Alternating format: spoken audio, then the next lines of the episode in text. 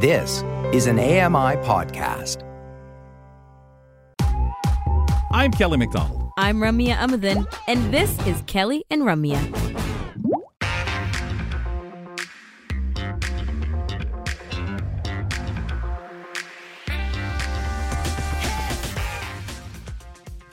Lots of great podcasts. We know how it is here on AMI-audio. So many original podcasts to check out. The Pulse is one of them, a new episode every week with your host, Joita Gupta. And you can check out this week's episode on the author and NYU professor Leona Godin about her new book, Their Plant Eyes. As I said yesterday, this is available on CELA, C-E-L-A library.ca. It's a personal and cultural history of blindness. So check that one out. The book itself and the interview with Leona and Juída on The Pulse, on your favorite podcast platform, or on YouTube. I'm Ramia Amadin here with Margaret Weldon on a Friday. And speaking of Friday, it's time for an app update. John Beeler joins us. He's from Get Connected, joins us from Vancouver to tell us about a couple different things every week. And we get into these discussions. It's very rare that we don't go away thinking, I'm a little more scared of technology. But maybe this first item can be pretty helpful to us, John, because you're going to tell us where we can find Apple's official 872-page iPhone user manual that we never knew existed. So is this hidden? Like, what's happening here? Well, it's not really hidden, but yeah. Technically. I didn't know about this. Basically, anytime Apple comes up with a new version of the operating system or a new phone or other device, they have a user guide for it. They just don't really have it super accessible. And what I found is that if you just Google iPhone user guide, you'll actually find the support page at Apple for this particular document, which you can do in a couple different ways. You can actually use a web-based version of it that has a fantastic search engine. So if there's any kind of setting or function or feature of your phone that you want to play with or understand more about before you start playing with it, this is the place to go to get it. They also have it in a books format. So if you use Apple's Books app, you can actually download the book into that as well. And again, it has a search engine and you can easily find anything you need to know about your device and or the operating system within there. Nice. We don't necessarily know, right, if this guide includes all the information about like voiceover or other access features. Are there categories for that? I can't say yes or no to this, but I do know that when you search up most things that have to do with voiceover glitches, they include it. Yeah, they have it basically to deep dive into every particular setting or feature, and it's all organized by categories too. So you can skip ahead to the accessibility section, for example. And the thing is, Apple is kind of famous for not telling you everything that the software and hardware can do. A lot of times it's sort of buried away because there's usually just so many new things that come out. So this is also probably the best place where all those things are documented. And I think this is where a lot of people that make videos about new Apple features, they just look through this document and they find the new stuff, and because it's all there. The online version of it is about 1,000 pages long. So just to give you an idea, that's just for iOS 16. So is there search capabilities, like to be able to look for something specific within the document? Okay. Yeah, absolutely. I was just going to say, so it's, and it would be pretty easy to navigate, I should think, right? Like if you were, if you didn't have any vision, it would be pretty easy to navigate, would it, or wouldn't it? Or you wouldn't know? I think it would be. Yeah. I mean, it's because there's a web version that's completely broken down with the table of contents and everything like that. But then there's also the book format, which I'm not sure how that would work with your voiceover and other screen reading apps, because I haven't used it that way, but it's definitely all there. And knowing Apple, I would imagine it'd be very accessible. All right, fair enough then. Okay, so John, let's move on here. I guess we're calling this the end of an era because Facebook is moving things like your sexuality, address, political beliefs, and other personal information like that off of your personal profiles. What is this all about? I mean, if you've put them on there, why would they be moving them off? Well, The simple answer is they were told to by a judge. Essentially what happened, amazing. And as we all know... They didn't come to their senses is what you mean. No, they're not doing this because they want to. They're doing this because they have to. As we know, there's been a number of issues with Facebook and privacy.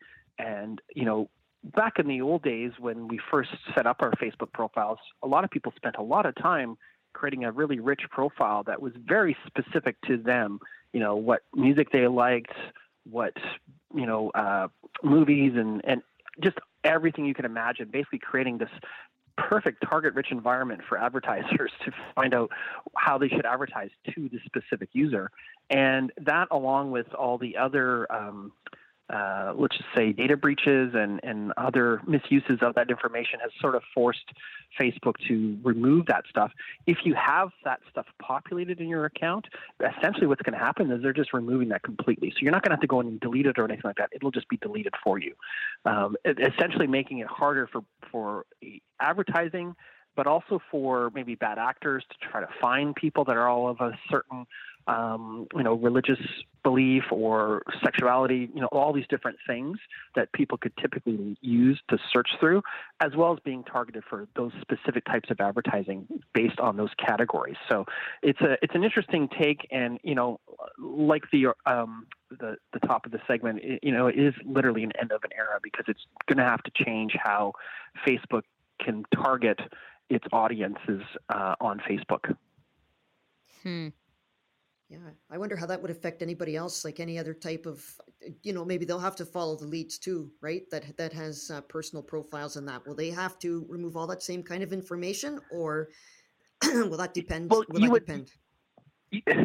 would hope so, but I think in the case of most social networks, they collect as much as they can until they're told they can't, because that is why these services are free. It's because you are what's being marketed, and being that information is being sold. And so the more they can capture that you voluntarily give, the better. Best practices and ethical guidelines exist, but it basically means that you're going to have to sort of look at the privacy policies of whatever platform you're looking to use. Yeah, and it's interesting to see, like, the kinds of different approaches that the companies have, right? Like, now Apple's talking a lot more about privacy and security, or at least we're talking more about Apple's privacy and security. And so when you look at that, and if you're going to set that as your bar, then how many other platforms can you really use if you keep finding out that they're not respecting your privacy and security, and they keep selling your data and information, and they keep advertising to you and all these other things? Yeah, no, I think what the takeaway is from this is anyone should be very skeptical of any new platforms, and oversharing that information. It's something it's the drum I think we've been beating for quite on this show, as well as elsewhere. And something that, you know, the next topic we're going to talk about is another new social network, and you know, the reasons why these social networks are popping up is because Twitter is on fire, and people aren't liking what's happening there, and so there's this sort of gold rush to be the next big platform that people want to go to. Like you said, all of these platforms are having a different way of actually trying to entice users to sign up. And what level of information they are requiring to either be invited to their beta software, or to entice their friends to migrate from one platform to the other. I think the reality is most people are just going to sign up for everything, and they're not really deleting anything. They're going to wait and see, and sort of stay wherever their community moves to. And actually, that's a really good point too, before we get to that topic, is the not deleting of older things that you're maybe not using anymore, right? Like, I'm a serious firsthand example of this, where I don't use Facebook. I'm barely on Messenger. I know that I'm not a fan of this platform at all. Yet I still haven't been able to pull the plug. And so even after finding out, you know, week after week, all these different things that are going on in the background with Facebook, and is my phone number out there that somebody's shared because they've uploaded their contacts and blah, blah, blah, right? The rest of it. And still thinking, yeah, but what if somebody needs to get a hold of me and the only way they can find me is Facebook, right? Because it's been around for so long, John, that it's a default for many of us. Absolutely. Yeah. And what it does is it sort of, I guess, reserves your, so that no one can impersonate you, which is also a big concern nowadays. Your identity. Well, on that platform. Yeah. Right, right. Because if you delete your account, that effectively will make your name available to somebody else to impersonate. And they could have, through their social networks, have photos of you and other things like that, and create a profile, and basically it's just a bot, and basically harvest all of your friends that think you're on the platform and that are actively using it, but realizing that actually that's not you, that's a bot or somebody else. Right. So terrifying. All the more reason to sort of keep those accounts, but maybe make sure that you don't have anything personally identifiable, or minimize the amount of personally identifiable information in that particular network. Yeah, that's an interesting perspective on it. Okay, so as you were kind of teasing here, let's talk about Xway's CEO. They're trying to replicate an early Twitter and social media vibes with what they're calling Post. So, like, just to clarify, are they trying to replicate what Twitter used to be when we liked it? Yeah, it's post.news, and it's out there now. And essentially what they've tried to do is they've got a couple differences between Twitter. Twitter was famously, you know, the 160 characters, basically whatever you could text message back in the old SMS days. And it's evolved since then and expanded the number of, you know, things you can do, and including links and photos and that kind of thing. But what post.news is looking to do is you're going to have the ability to have any length of posts. So you can actually have a full rant about a particular topic. But what's interesting about it is that they're looking to integrate publications so that, say you're talking about a hot button political topic, you can actually, most likely for a feed, this feature isn't available yet, you can actually bring in alternate viewpoints from other publications. So you actually can have a fully formed conversation about, you know, what the saying about it. And the other interesting thing that they're sort of hyping is that it's a very clean interface. And so you have the ability to bring all this stuff in, even if you're not subscribed to those other platforms. So you'll have one integrated website with a clean interface that brings in all of these different things. So, for example, the New York Times, CNN, and some other service, you know, maybe a local paper or something that has a hot take on that particular topic, you can bring those all together, and that can be basically your conversation that you put out there. The other thing that's kind of interesting too, and a lot of social platforms have this, is the ability to tip creators of engaging content.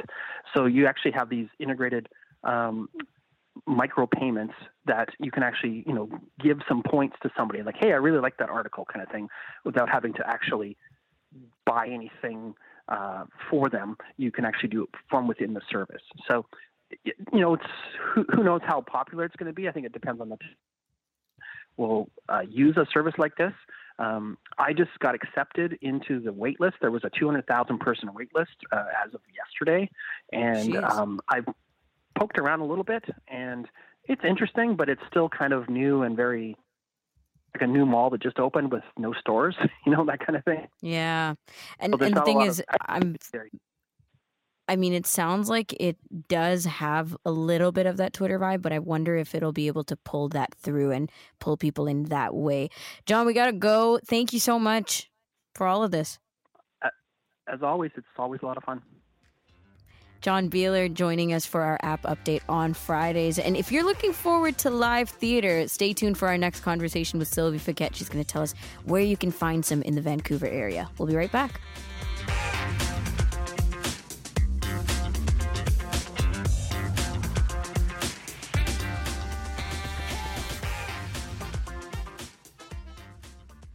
Hi, Hi, I'm Jenny Bovard. Join me monthly for Low Vision Moments, where I speak with awesome guests about some of the amusing things that happen when you're blind or partially sighted. Watch on YouTube or download Low Vision Moments from your favorite podcast distributor.